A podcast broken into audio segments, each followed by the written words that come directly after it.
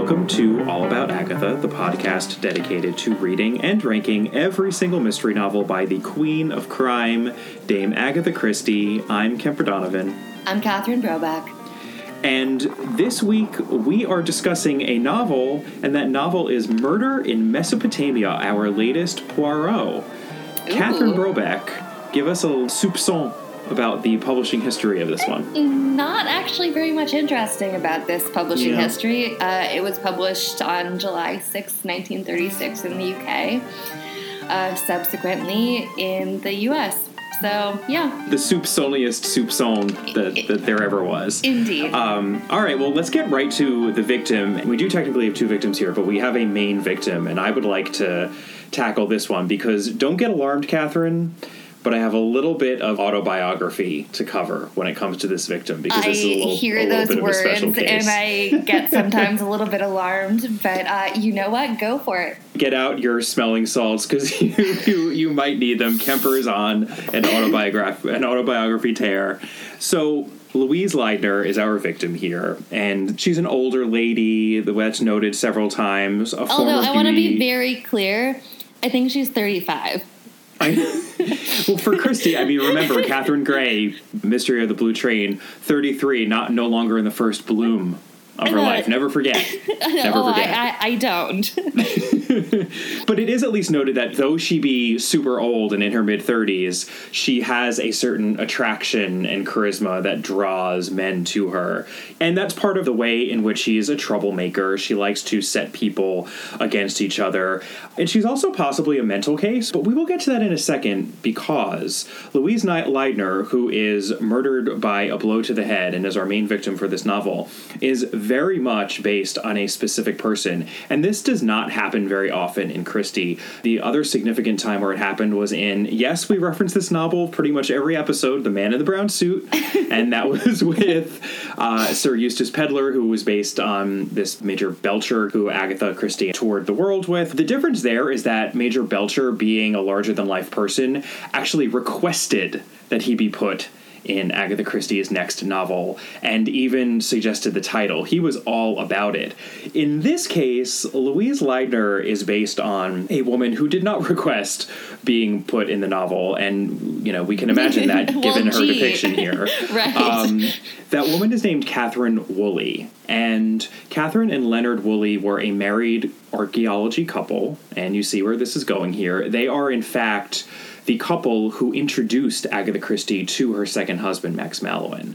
After her divorce and all of the sort of hard time in her life, she went out to this archaeological site because she was just curious about it, and it was at a place called Ur, and that is very much the setting that we have here in Murder in Mesopotamia. I mean, she describes it very specifically because it is a real place. She calls it Tell Yarimjah here, but this is the archaeological site of Ur where there were major excavations going on. And she went there for a season after her divorce as a single woman. And it was very unusual for a woman to be able to do that, especially when Catherine Woolley was the lady in charge at the site, because Catherine Woolley, much like Louise Leidner, her fictional counterpart, did not like the ladies so much. Um, she liked to have men around her, but she was a huge fan of the murder of Roger Ackroyd. And because of that, she invited Agatha Christie with open arms, and she and Agatha Christie actually became great friends. Though in her autobiography, Agatha Christie does not pull any punches about what a difficult sort of person she was. And I just wanted to quote what she says here because it's quite striking what a similar character she was. So she writes Catherine Woolley, who was to become one of my great friends in the years to come, was an extraordinary character. People have been divided always between disliking her with a fierce and vengeful hatred and being entranced by her, possibly because she switched from one mood to another so easily that you never knew where you were with her. She was capable of rudeness. In fact, she had an insolent rudeness when she wanted to that was unbelievable. But if she wished to charm you, she would succeed every time. And Max Mallowan himself actually confirmed in his memoirs that Louise Leidner was in fact based on Catherine Woolley, and he wrote.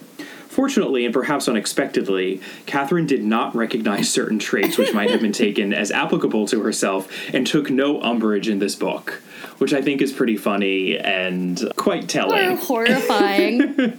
I will direct anyone who is interested in Catherine Woolley to check out this blog called Monkey Strums the British Museum. That's right, Monkey Strums the British Museum, which is all about various lectures that were given at the British Museum. And there was this lecture given in 2012 all about Catherine Woolley that is fascinating. So Google that. All sorts of stuff to learn about her. She, like Louise Leidner, by the way, had a first marriage that ended in disaster. Her first husband killed himself six Ooh. months into their marriage. Ooh. And there is a theory that the reason why is because Catherine Woolley suffered from complete androgen insensitivity, which would mean that she was genetically male. I'm not making this up, I promise, with both X and Y chromosomes, but that her body was insensitive to male hormones so that she appeared female. Intercourse would actually be extremely painful. And that's probably something that she did not discover about herself, given that this was happened in 1919 until she got married. The other thing, and this is a little bit pertinent again, just to the Woolleys, who, by the way, as a couple, the 13 Problems, our beloved 13 Problems, Miss Marple stories, were dedicated to Leonard and Catherine Woolley, since they were the means by which Agatha found her second husband. But Catherine Woolley agreed to marry Leonard only on the condition that the marriage would never be consummated. Ooh. That is a fact. And a year after Agatha had met them, he actually filed for divorce on the grounds that the marriage was never consummated, which sounds like I, I guess he decided he wasn't cool with that after all. I don't know, Yeah. but they they actually did remain married until she died of multiple sclerosis. One of the main reasons for that speculation is that her first husband killed himself after a doctor had consulted with Catherine Woolley, uh, or I believe her, her name would have been Catherine Keeling at that time. And the speculation is that whatever the doctor told him was so shocking and so upsetting to him that he committed suicide. When he poisoned himself in Giza in Egypt. Anyway, we'll never know, but it's it's interesting that again, this is another sort of life is stranger than fiction thing. I mean, the Woolleys are fascinating, and it's much more mysterious than the Leidners on the page. I think so. Anyone who's interested, go wild with that. There is another victim, at least. I promise she's not based on anyone real. Miss Ann Johnson, who is a frumpy English woman who's working at the site, and she is later murdered really gruesomely by hydrochloric acid. By the way, I love talking about the things I remembered most clearly on these rereads from decades later. That is what I remembered most from this novel. Yeah, it's uh, it's horrible. really, really horrible. So Yeah. uh, she, another victim. Uh, and then Yeah. I also think that you could make a really fine argument that the other victim here are, uh, you know, antiquities. native cultures being plundered. Uh, lots Plundered, of lots of yeah. colonial pilfering going on here under our, yeah, a our lot of very very casual, a, a lot of very casual mentions of like, oh, look at this child's skeleton. Yeah. In any case, let's talk about our suspects, which is a substantial list, as it often is. The first is Eric Leidner, who is Louise's husband, and he is a Swedish American archaeologist, very much devoted to his wife and also very much devoted to his work. And then there's Richard Carey, who is um, Eric Leidner's good friend and also apparently a very handsome fellow archaeologist. We are, of course, told, since he is a handsome man in an Agatha Christie novel, that he is tan with blue eyes and lean and brown. I can't. I just can't. Let's move on. Next suspect, we have the Mercados, Marie and Joseph. They are also at the dig. They are married. They come as a pair. She's a mean gossip. We're given to believe that she's sort of cheap looking, essentially. And yeah, there's is. some, um, by the way, racial overtones there too. Yes. Let's be clear. yes, there. Yes, there are. Joseph Mercado is a bit older. He's also slightly forlorn, troubled, seeming sort of a man. David Emmett is another man at the site. There are some very distinctive female characters in this, and the male Mm-hmm. characters honestly are pretty much not interesting. I totally agree with that, and I had a really hard time keeping the young male archaeologists apart as I was reading this book, which is never a good sign. No. But I do have a little theory that David Emmett, in particular, is sort of based on Max Mallowan. This is how she describes Max Mallowan when she met him at that dig at her. He was a thin, dark young man and very quiet. He seldom spoke, but was perceptive to everything that was required of him. That sounds like David Emmett. It definitely does, but that's also why he does not make an interesting novel character. No, he does not. Next, we have Bill Coleman, who's another one of the young male archaeologists at the site. He's the annoying one. Yeah, he's described as a P.G. Wodehouse character, I believe, Yep. because he is he's jubilantly British. Then we have Carl Reiter, who's a photographer at the site. And then Father Lavigny, who is the expert in ancient languages and supposedly a monk, although it's noted very early on that this seems somewhat odd. And this, I promise, is the last real life counterpart that I'm going to bring up. But there actually was a father at Ur when Agatha Christie was there. So she was also basing this on real life. It was a Father Burrows who was a Jesuit priest and epigraphist. So Well, clearly that is the Right. I mean, it would make much more sense. Like, it totally makes sense that there could be a priest there. It's that it seems like everybody on the site is under the impression that at some point he was a monk, which would make it extremely weird, I think, that he was there. Yeah, I almost feel like she's poking a little bit of fun though at the Protestant fascination and lack of awareness as to how Catholicism might work in the details because they're Yeah. like, does that make sense? I don't really know. It's cool, whatever. I guess he's a monk. I don't know. well, turns out he's not. but um, we'll get there. There's also Dr. Riley and his daughter Sheila. I would say that we would list them as suspects, but it would be an extremely odd choice since Dr. Riley has sponsored this narrative that we're reading. So even though Sheila is kind of a piece of work, Mm-hmm. neither of them is actually ever a suspect in this. Amy Leatheran, who we'll get to in one moment, describes Sheila Riley as a cocksure little minx. Yeah. One of my one of my favorite favorite descriptions of a character in any it's Christie actually, novel. you know, I was like, I'm gonna start calling you a cocksure little minx, Oh Catherine. well, no, I'm not. You know, I mean, You can call me a cocksure little minx. and then in turn, we have our narrator, who is also ultimately not a suspect. That's Amy Leatheran, who is an English nurse, and if she were our murderer, it would really be a strange choice here. right, and I feel like that's what's ultimately behind that odd framing that does really take Dr. Riley and his daughter out of the running as suspects. Right. Because it's like he commissions the narrative from her, so we know from the get go we're not in a Roger Ackroyd situation here Correct. where Amy Leatheran's going to be like, I did it. Right. Although, uh, honestly, like if she, if Agatha Christie ever did that again, I, I- I don't think that her publishers would have accepted the manuscript. so, all right, Catherine, let's talk about the world as it appears to be. Dr. Riley is a civil doctor, and he has been approached by his old friend, Dr. Leidner, but Leidner's wife, Louise, who is apparently having a case of, I guess, the nerves. She has fancies.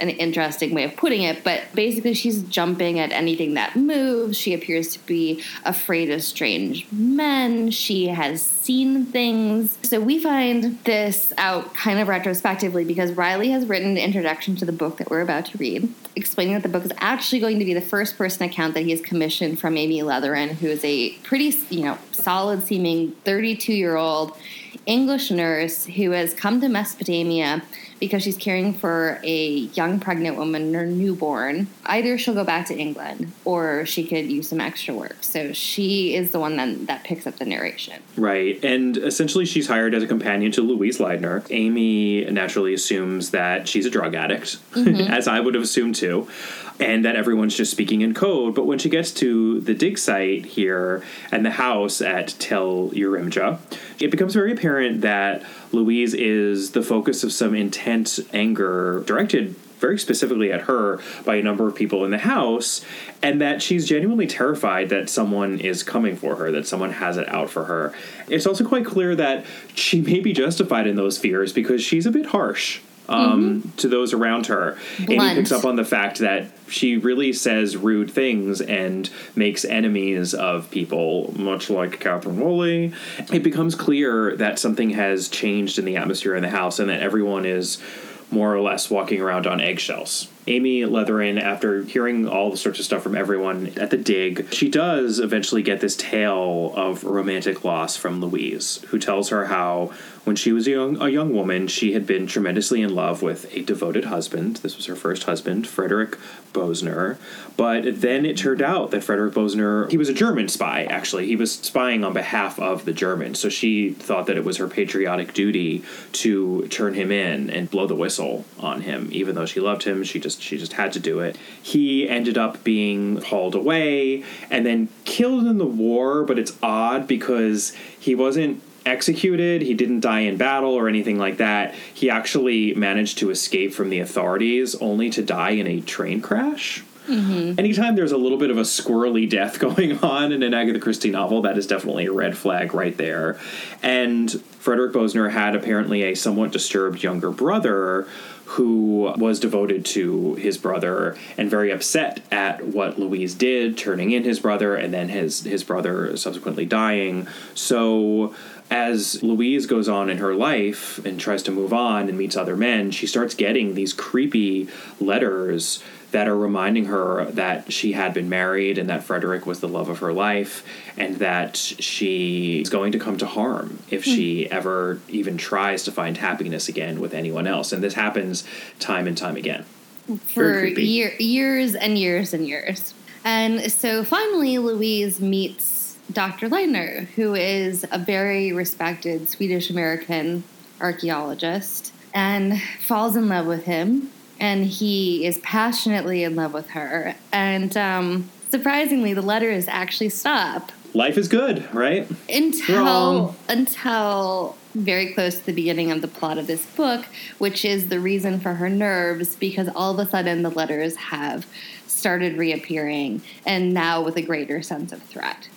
So she's Right. basically convinced that her dead first husband's weird younger brother is coming to murder her. Or that her husband isn't actually dead and is trying to come after her. Correct. She doesn't really know what's happening, but she thinks it's one of those two possibilities.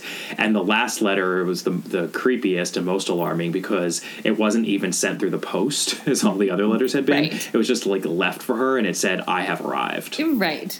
Super creepy. And there's all this speculation that perhaps Louise Leidner is such a nerve case that she's even writing the letters The to letters herself. herself, yeah. But you know what?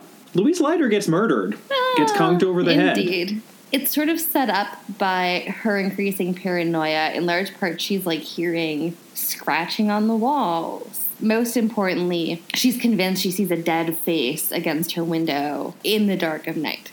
So this Mm-hmm. is right before she's found murdered. Her husband finds her in their bedroom. She's been bashed in the head.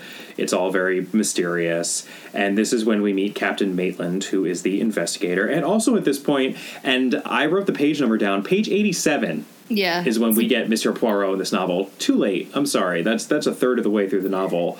I was missing my dear Hercule at this point, but he um, turns out to be an old friend of Dr. Riley. He's a specialist, and this is a strange sort of a case, and he's drawn to it. Amy Leatherman makes much of, and I actually appreciated this. She as the narrator and protagonist of the story, since she's writing it after all, she talks about how she begins to think of herself as the nurse to Poirot's doctor, and she's aiding him in his specialist uh, routine as he's going through and trying to figure out this very, very confusing murder. Because before Poirot really gets there, everyone tries to pretend that well clearly some outsider just murdered this poor woman but poirot says no no no well, that's, you doctor, know- it's Doctor Riley who is really the one who is like, no, I don't think so. I think yeah I think the call is coming from inside the house, so to speak. Exactly. They realized that due to the architecture of the room and the position of the various players that were at the dig, and again, Agatha Christie was specific about the placement of the rooms. We get a diagram. I love a diagram in a, in a mystery novel. Obviously. And she even, very unusually for her, is extremely specific about the placement of the furniture in the room. I don't think we've gotten this specific since actually the murder of Roger Ackroyd, where that did turn out to be extremely important. And it's important once again here where the furniture is in the actual room and where everyone was positioned in the courtyard and outside and on the roof. It's impossible for anyone to have come in and come out who wasn't part of this cast of characters. And before we get to the clues, we did get this great comment from one of our faithful listeners. I will give him credit. His name is Scott Ratner.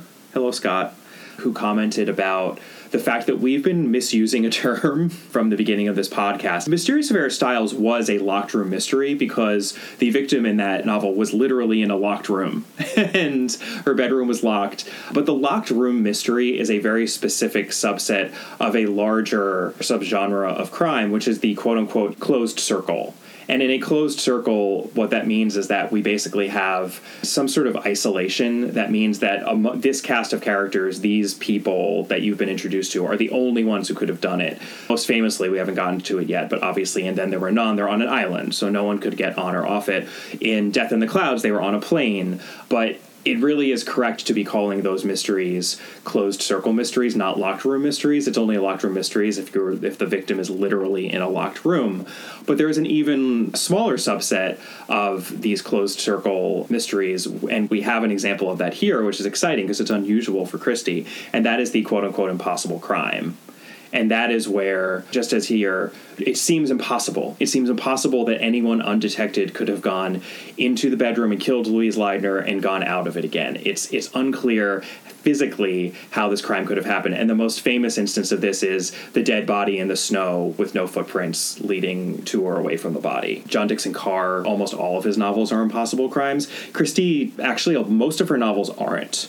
Almost all of them are closed circle crimes, and many of them are locked room, but only some of them are impossible crimes. And here we have one, so it's it's actually kind of fun. I mean, in the world as it, as it appears to be, it it seems impossible. It's like I don't know who killed Louise Leidner because it, it seems like it no one could have. So that's where we are until we get to our clues. Well, so I mean, the big clues because we're given them very much up front.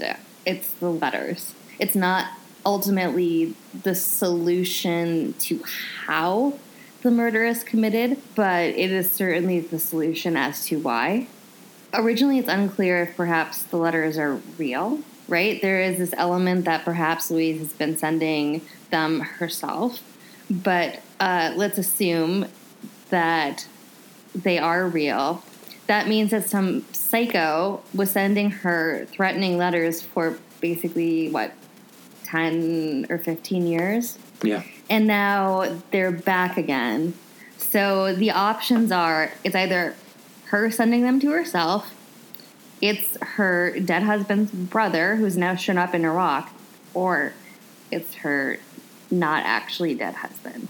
The deduction here actually should be should at some level go to simplicity. What seems the most obvious answer? Who has the most reason to be sending her the letters. There's basically one option as to who seems the most likely, and that is clarified even further by, I think, our second clue, which is the timing. Right. The timing of the letters is the real crux of the overall letters clue, I think, and it's ingenious because the letters came every time she got close to another man mm-hmm. who was not her husband, but then, when she got close to Eric Leidner and even, in fact, married him, there were no letters. Why? Why? Why did the letters stop when it came to Eric Leidner? And then, why did the letters start up again after her marriage right. to Eric Leidner? And I defy even the astute reader to get to the solution here because it is ludicrous and we will talk about that. Yeah. It, then we do have a major sort of red herring here, right? Which is yes, a huge um, red herring. Confusing things. There's this whole side plot with the antika room, which is where the artifacts are kept that they have dug up right. at the site. And there's scratching in the room, and Louise hears the scratching, and people run into the room, and Father Lavigny is there. And there's a bit of wax on one of the artifacts when it's being shown to Amy Leatheran and this all basically comes down to a side plot in which Father Lavigny is not Father Lavigny, he's impersonating him, and he's a thief. And he has a, a partner in crime who is this mysterious Iraqi that has been lurking about Correct. the house and who people, you know, Louise thought that maybe he was her first husband slash her husband's brother. Other people thought he had something to do with the murder. He doesn't. It's Father Lavigny's accomplice, and that takes up a lot of pages. Yeah, so let's that. dispense with that. yeah, um, it is the it is the explanation to why she also though is increasingly paranoid. It's like a little bit like yeah. she's being gaslit, and she she is being gaslit, although not actually through that completely unrelated side plot. Right. It's an unfortunate buttress to the main gaslighting that's, right. that's happening for her. She's being double gaslit. right. We have to talk about the diagram of the house. Yep. The windows.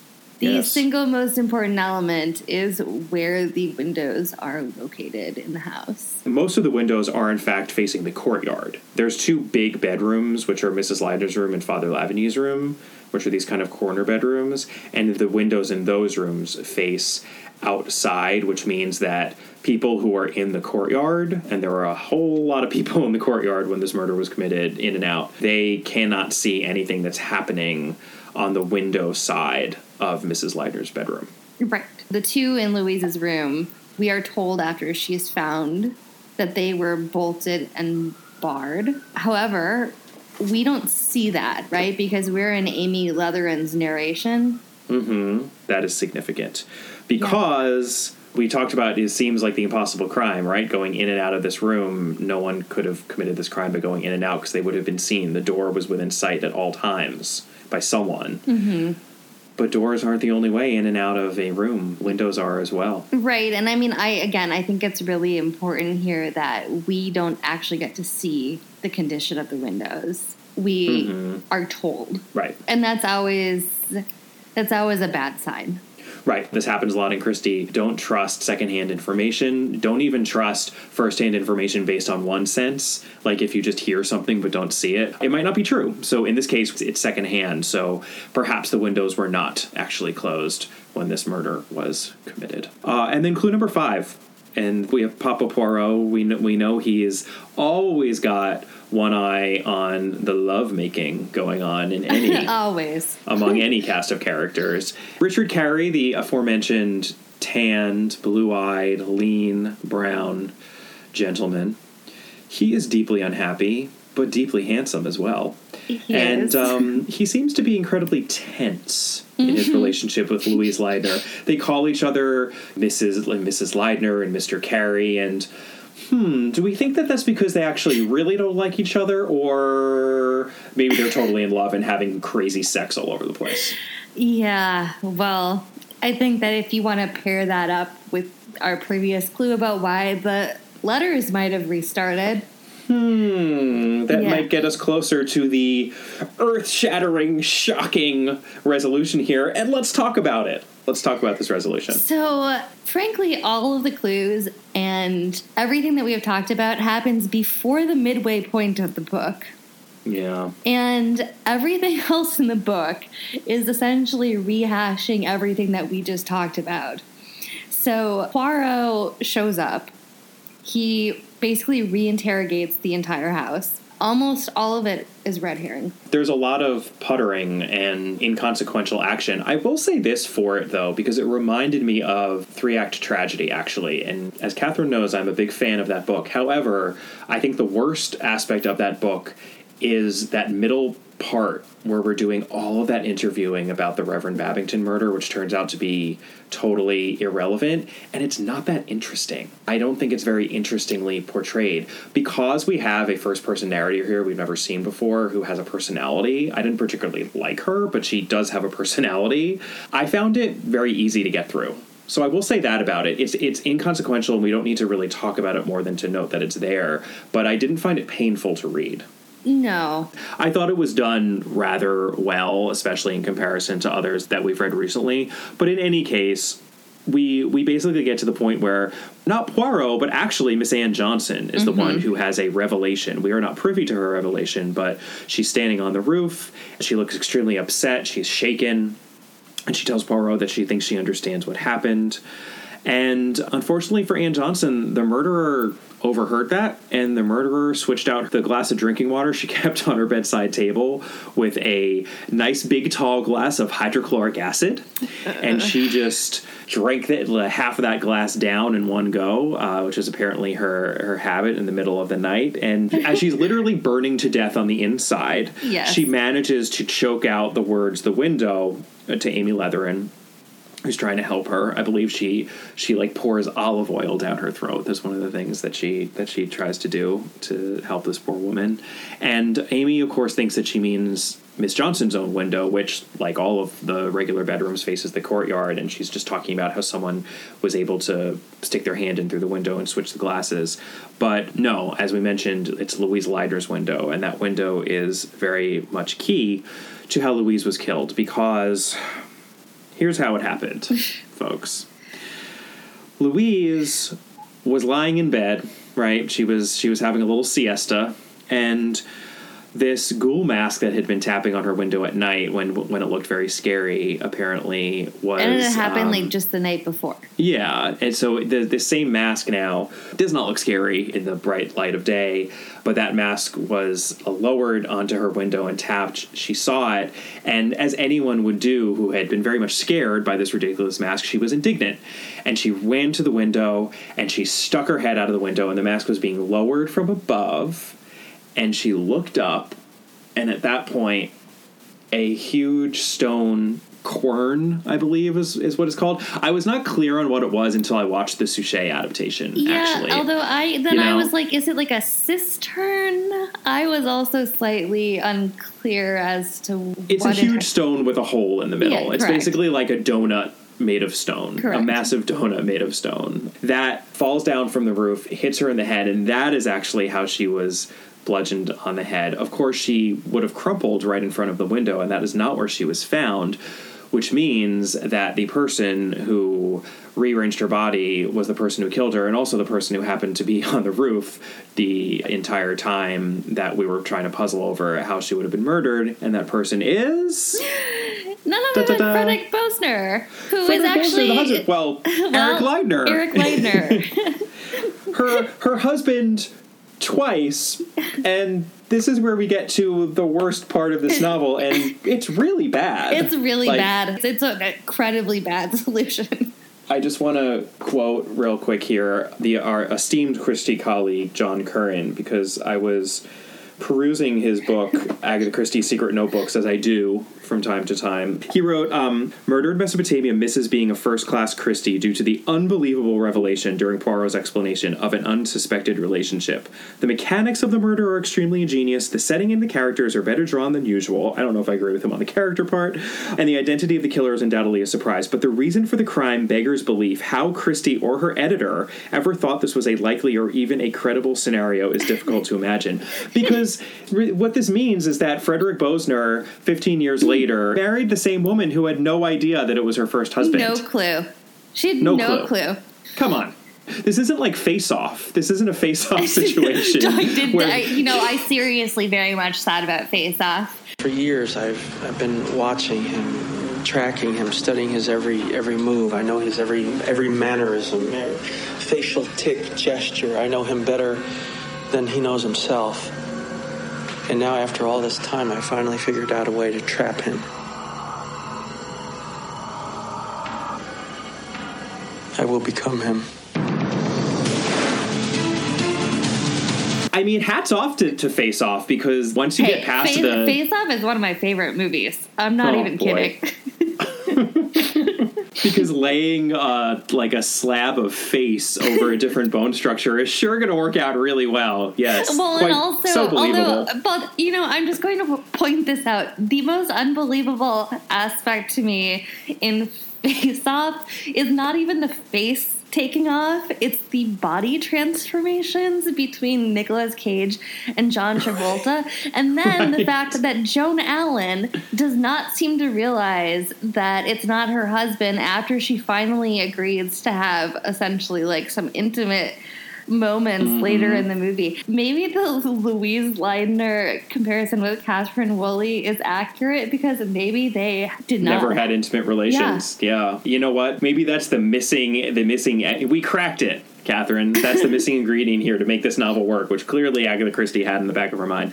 I mean, uh, it, it's just it's absurd otherwise, but yeah, Frederick Bosner actually is as Eric Leidner, and he. I also I do find the mechanics, you know, and this happens often with these impossible crime mysteries. I mentioned John Dickson Carr. I do love I do love his novels, and I love figuring out the impossible solutions, but often the murderer had to get so incredibly lucky for it to all work out. And here too, it's like dropping a huge stone so that it hit her head in the right way, so that it seemed as if she was being bludgeoned rather than some more massive damage or missing her or Well, it's, not only it's not the most foolproof way to, to murder someone. It's ingenious, but Not mm, only come on. that, but it's lower, like lowering the mask repeatedly on a string when there are a bunch of people around.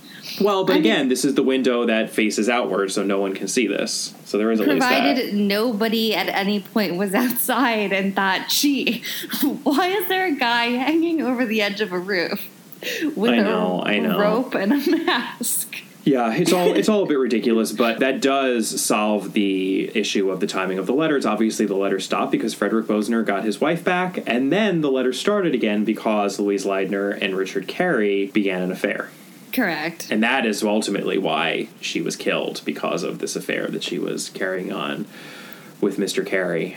So we should talk about the adaptation, which makes a bunch of changes. Yes. I will be, though, transparent about this. Before I watched the adaptation, I looked up David Suchet's thoughts on the adaptation, and he was not a fan, actually. This was a short season when they did Murder in Mesopotamia and Evil Under the Sun, and he actually thought that the um, show, that it had stagnated a bit, was its eighth season. Felt like they were treading water or kind of resting on their laurels. And in reading that, I'm sure I was affected by that when I watched it, but I, I kind of get what he's saying. It's not, it's a, there's something a little lackluster and stagnant about this adaptation There's a lot me. of weird framing happening in the episode. yeah. That's that's probably the most significant change. I mean, the most significant change is that we have Hastings.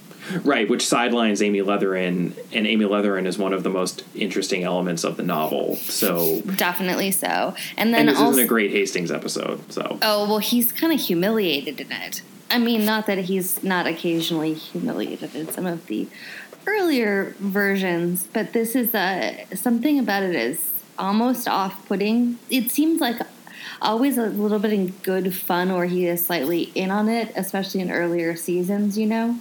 Yeah. and this doesn't really come across like that.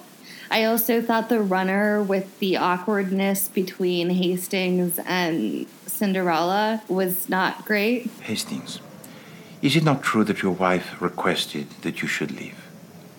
Well, that's true, but And that she requested that you should leave not only your home, but the continent in which it is situated? yes, but just for a holiday. She felt she needed a bit of a break. Then perhaps you will kindly not to presume to lecture me as an expert on the psychology of women. There's also a really weird running thread in the entire episode about the romantic life of Poirot.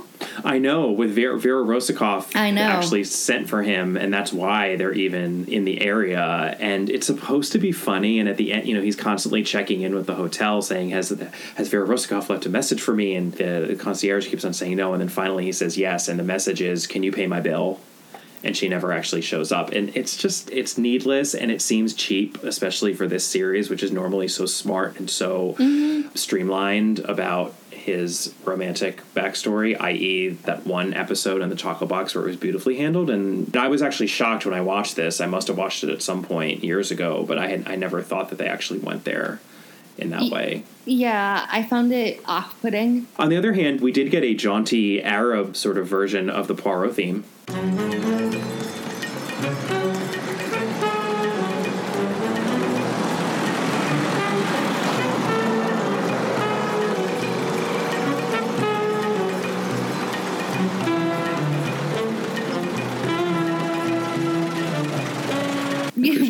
That's true. That is a thing that happened.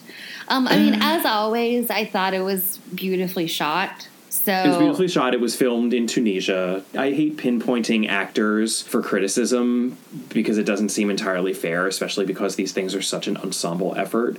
But I do think that a lot of what makes the novel work is buying into the character of Louise Leidner, and I actually do think that Christie pulls off making her convincingly charismatic and enigmatic and fascinating. And as I went on at great length, I think that's partially due to the fact that she's based on a real person who she knew quite intimately. I did not think that the performance by the actor in this adaptation captured that fascination in any way whatsoever, and that was a problem. I, I rarely say this about the adaptations, but I actually didn't like the majority of the performances in the episode. Yeah.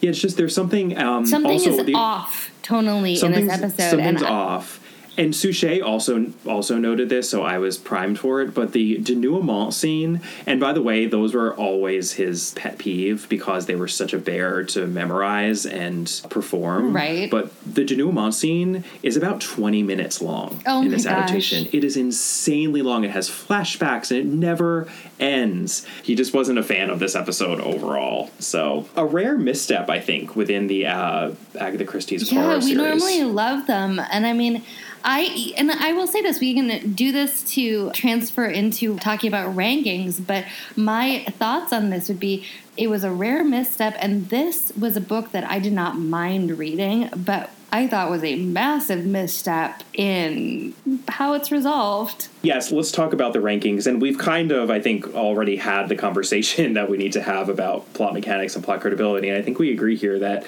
the mechanics are impressive. I don't think they're the most ingenious plot mechanics in a Christie novel. But they're impressive. This is, and, and as I mentioned, this is an impossible crime situation, and she does give us an ingenious solution that makes sense and that I didn't see coming. And even though the murderer has to be lucky that it all works out the way it does, when it comes to solving impossible crimes, this is by no means the most ridiculous solution at all. It actually is probably pretty much on the reasonable end of things. So, Right. um, I think mechanics she does really well. And Catherine, you were you came out at a seven on this, and I did. I would I would support that. I'd probably do a little bit lower, but I I'll support a seven. Let me put it this way: I was trying to be balanced in my ultimate opinion. I can do lower too. We can do a six. I would.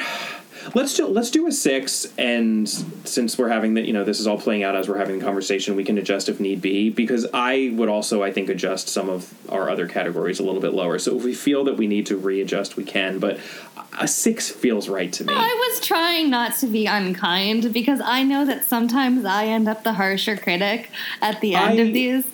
All right, so we'll Okay. say a six, and then yeah, we'll say a six, and then plot credibility is just I terrible, just, I'm off, gonna- just dreadful. I, I I, can't. I can't. No. No, No. I I told you this, Kemper, but I saw over the holidays one of my close childhood friends, and while I have talked to her consistently for all this time, we realized we had not seen each other in 20 years. Right. And you know there is Facebook now, which there was Sure. not there was not in the time of murder in Mesopotamia. But I would have true. recognized her. You don't change that much, and especially you don't change if you're a grown adult. No, it's There's it's it's, no it's way. absurd. It's absurd. She sacrificed credibility for an ingenious solution to the story, but sacrifice it she did. So uh, a three is exactly right, I think, which is, by the way, really low. The only thing that was lower was the big four, and this is, is the same credibility as the Seven Dials mystery. Why didn't they ask Evans and the Secret Adversary? So And I would be honest, I would say that the Seven Dials mystery and why didn't they ask Evans have better credibility than this. No, you're right. You know what? Let's let's let's see how this shakes out. Let's say two because it's. I'm sorry, but it but it's warranted. So, and this is where I won't be. I maybe I won't be as harsh on this as I was going to be, but series long characters. Obviously, we just have Poirot here because in the novel there's no Hastings, there's no Jap, and we don't get Poirot until page 83, which Right. bothers me when we, when we get him so late. That being said, there are good Poirot moments, and I do appreciate the relationship that Amy Leatheran strikes up for the reader with Poirot, and even seeing Poirot through her eyes because she has no context for him, which is rather amusing. She says that he looks like a hairdresser in a mm-hmm. comic play the first time that she sees him. Right. We get him talking about the being interested in, in the love affairs of young people. And one thing that bothered me, there's this weird section in which Poirot expounds on Mrs. Leidner's character, which he says from the get go is, the, is crucial for the solving of this mystery, and indeed it is. But he gets her character from the books that she reads on her shelf, and it is so specific and just kind of a weird, like, I don't know if you can really tell someone's personality that specifically from the books that they're reading. And that just seemed a little. What you don't you, you don't think Kemper is that you can solve a crime based on our interest in uh, Christie novels? based on our joint interest in Christie novels and my preference for Jane Eyre versus your preference for Wuthering Heights. Right. I mean, I guess if there's a crazy person locked up somewhere, I did it, and if it's like a crime of passion, you did it. I don't know. I, that's the thing. It's just ridiculous. Like, it's just it it see it just seems like a cheap ploy for Monsieur Poirot in a novel. So that bothered me, but it was really the lateness of his appearance that bothered me. Yeah, I agree. I think it's uh, I think it is actually really odd to read it too because you keep thinking, well, where's Poirot? Where's Like- Poirot? He does mention, by the way, that he he's coming from Syria, where he was disentangling some military scandal, which totally made me think of the Kenneth Branagh prologue to Murder on the Orient Express.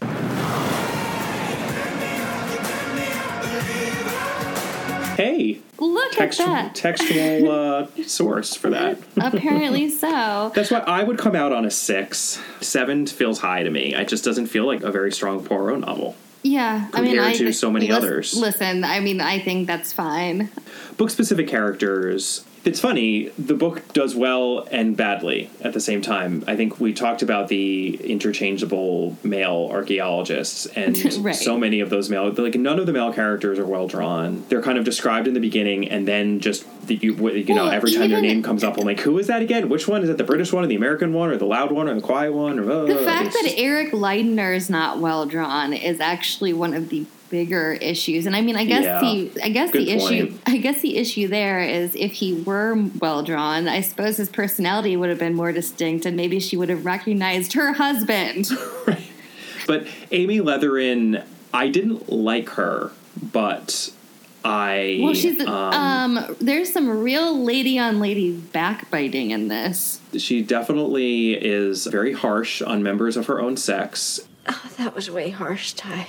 But I wasn't sure if the sort of colonialist prejudices and xenophobia that she was exhibiting were Christie poking fun at a person like her or just her merely sharing Christie's foibles herself. This is a very good question, and unfortunately, it's related to our final score topic. in, we can discuss both at the same time. Sure, let's do it. Let's do it. Some of it is deeply problematic, but it's incredibly hard to tell whether or not it's Christie being problematic or Amy being problematic. Because some of it is poking fun at her, As a provincial nurse who yes, finds and herself who's in never the who's Middle never East. been overseas. Right, and at this point, Christie herself was a seasoned traveler. I mean, she had traveled around the world. She had been to Yeah. the Middle East numerous times. So I think we kind of have to give her the benefit of the doubt on that. By the way, my favorite moment of casual racism is not even racism toward Arabs, but racism toward Arab dogs, which are described as always being timid. it's like, are they always timid though? There's also Like- a line in there from somebody else in the house that you have to um, scream at the Arabs because otherwise they can't understand your English or your accent. Oh boy. Even early on, the way that Amy Leatheran wonders if Mrs. Leiter's nerve problems aren't due to nervousness about natives and colored people, I'm honestly not sure if that is Christie poking fun or Christie just making a statement. I'm You know, not sure either. I do think we have to give her the benefit of the, doubt, of the doubt, though, for the Amy Leatheran stuff. And there's a lot of that. However, there's another separate category of Stuck in Its Time that I found very problematic. And this is actually coming from the lips of our dear Monsieur Poirot. And that is some problematic gender relations advice he gives at the very end of the novel. Hmm. Specifically, Yes. quote here, quoting here, it is against nature for a man to grovel. Women in nature have almost exactly the same reactions. Remember, it is better to take the largest plate within reach and fling it at a woman's head than it is to wriggle like a worm whenever she looks at you. Yeah, I suppose if you want to deep dive into this, the crux of the plot, right, is that Eric Leidner, late Frederick Bosner, was so infatuated and Mm-hmm. devoted to his wife. That's what it's over and over again said. How devoted That he lost is. her he lost her affections by making it too easy. Yes. Yeah, no, I know. And it's, it's a portrayal of the way that affections work and relations between men and women that is extremely old fashioned and problematic and stuck in its time, but also I feel like even for then, I think it would have been stuck in its time by f- uh, Then- by, by the time this book was published in 1936. I'm pretty sure that that was not the general viewpoint about it wasn't. Pre- it certainly wasn't at least prevailing. It's not like oh everyone thought that, so we'll we'll give her a pass for that. No, I that to me is the more problematic part. That being said, unlike some books, I didn't have the bad taste in my mouth of these issues while I was reading. Well, no, because especially it feels like you can write it off as this is Amy Leatheran versus Right. This is right. Agatha. I think we actually came out at exactly the same amount, which was deducting two. Is that? Am I making that up? No, I think that that's right. We need to also give a score to Amy herself. in terms of the book specific characters when it comes to amy she's a great character when it comes to most everyone else they're not so great i think a seven is too high i think a six at All right. But now let's talk about the final category since we did suck into time which is setting and tone because this is where the book shines the book is great. this is our first novel that we've gotten and we're going to have several more that were set in the middle east and as much as we complain about the way that christie portrays foreigners sometimes and even foreign locales when it comes to the middle east she often does it quite well and i think this book is a prime example of that. What i actually loved is that very early on in the book amy leatheran comes out and says and this i'm quoting here i think i'd better make it clear right away that there isn't going to be any local color in this story. And then of course she proceeds to give us a lot of local color. A lot of it is as to the archaeological dig and you can really tell that agatha christie was on multiple archaeological digs and that this is something she knew. Like we get this little tidbit about how when the workmen find gold on the site there they get paid the weight in gold of any gold object they find so that they don't have an incentive to steal it. Right. there's a scene where like and this is totally foreshadowing for what happens to poor miss johnson but there's a scene where we watch hydrochloric acid being poured over this mud caked pottery and watching the dirt foam and boil away to reveal lovely colors and patterns. You can tell she saw that happening herself. We get mr carey who's one of the archaeologists trying to explain to her how you can feel with a mud pick where the walls are from the rest of the mud. And she's like i can't feel anything. And you could i could just see agatha christie being like i think you're making up where the walls are. I don't even know what's going on here. Like i just it felt real. Like the the location came alive to me. Tell Yarimjah felt like a real place because it was based on a real place. So i i love that No, I completely really good setting anyway and the tone is great especially because we have a first person narrator. right we've talked a lot about the Yeah, tone. and we and, So. and a first person narrator with a uh, distinct personality, even if we have some problems with it. Right, a distinct personality and point of view, and it's consistent and it's believable. Yeah, setting a tone is is fantastic. I think an eight is totally right for that. Um, Absolutely. very very high. Yeah. So let's tally that up and get a grand total here for Murder in Mesopotamia. We've got 6 plus 2 plus 6 plus 6 plus 8 minus 2 for a grand total of 26 points, which puts Murder in Mesopotamia in 12th place among our current 19 titles. Right after the man in the brown suit, Uh, always a thrill to be able to say those words once more episode. As many times as we can mention it, apparently. So right after the man in the man in the brown suit and just before the mysterious affair styles, and we usually do the top ten when we're counting out rankings on these episodes. But since we have a book now in the bottom nine, I'm going to read out ten through nineteen here. So in Oh. descending order, we've got the secret adversary, the man in the brown suit, murder in Mesopotamia, the mysterious affair at Styles, the murder on the links, the mystery of the blue train. Why didn't they ask Evans? The seven dials mystery, the big four, and the secret of chimneys. And those last two were tied for last place. I will remind you. I know Catherine was pushing hard for the big four to be in dead last place. I will always push for that, and I mean, I think that I, I actually think that I dislike the Secret of Chimneys more than you do. So that's saying something about the Big Four. And by the way, I don't think it's spoiling much for Christie fans to say those are in dead last for now. Yes, We will we we will reach some titles that will unseat those for dead last place. Let's just put that out there. So that is Murder in Mesopotamia. Join us next time for something a little shorter, a little lighter, unless you're Catherine. I love Miss Marple. And that would be a Miss Marple short story. Next, within the 13 Problems, is The Four Suspects. That is a Sir Henry Clithering tale. Ooh, exciting. Yeah. I wonder who might solve it for him. I wonder. In the meantime, please, as always, feel free to contact us. We've had a bevy of people contacting us recently, and we really love it. So please do contact us via email at allaboutthedame at gmail.com or on Twitter. We're at allaboutthedame, or Catherine individually is at Brobcat. We're on Facebook. Our Facebook page is All About Agatha, and we're also on Instagram at All About Agatha. And please do take a moment to rate and review us wherever you are listening to this because it really does help other people find the podcast. And we look forward to seeing you next time. Bye. Bye.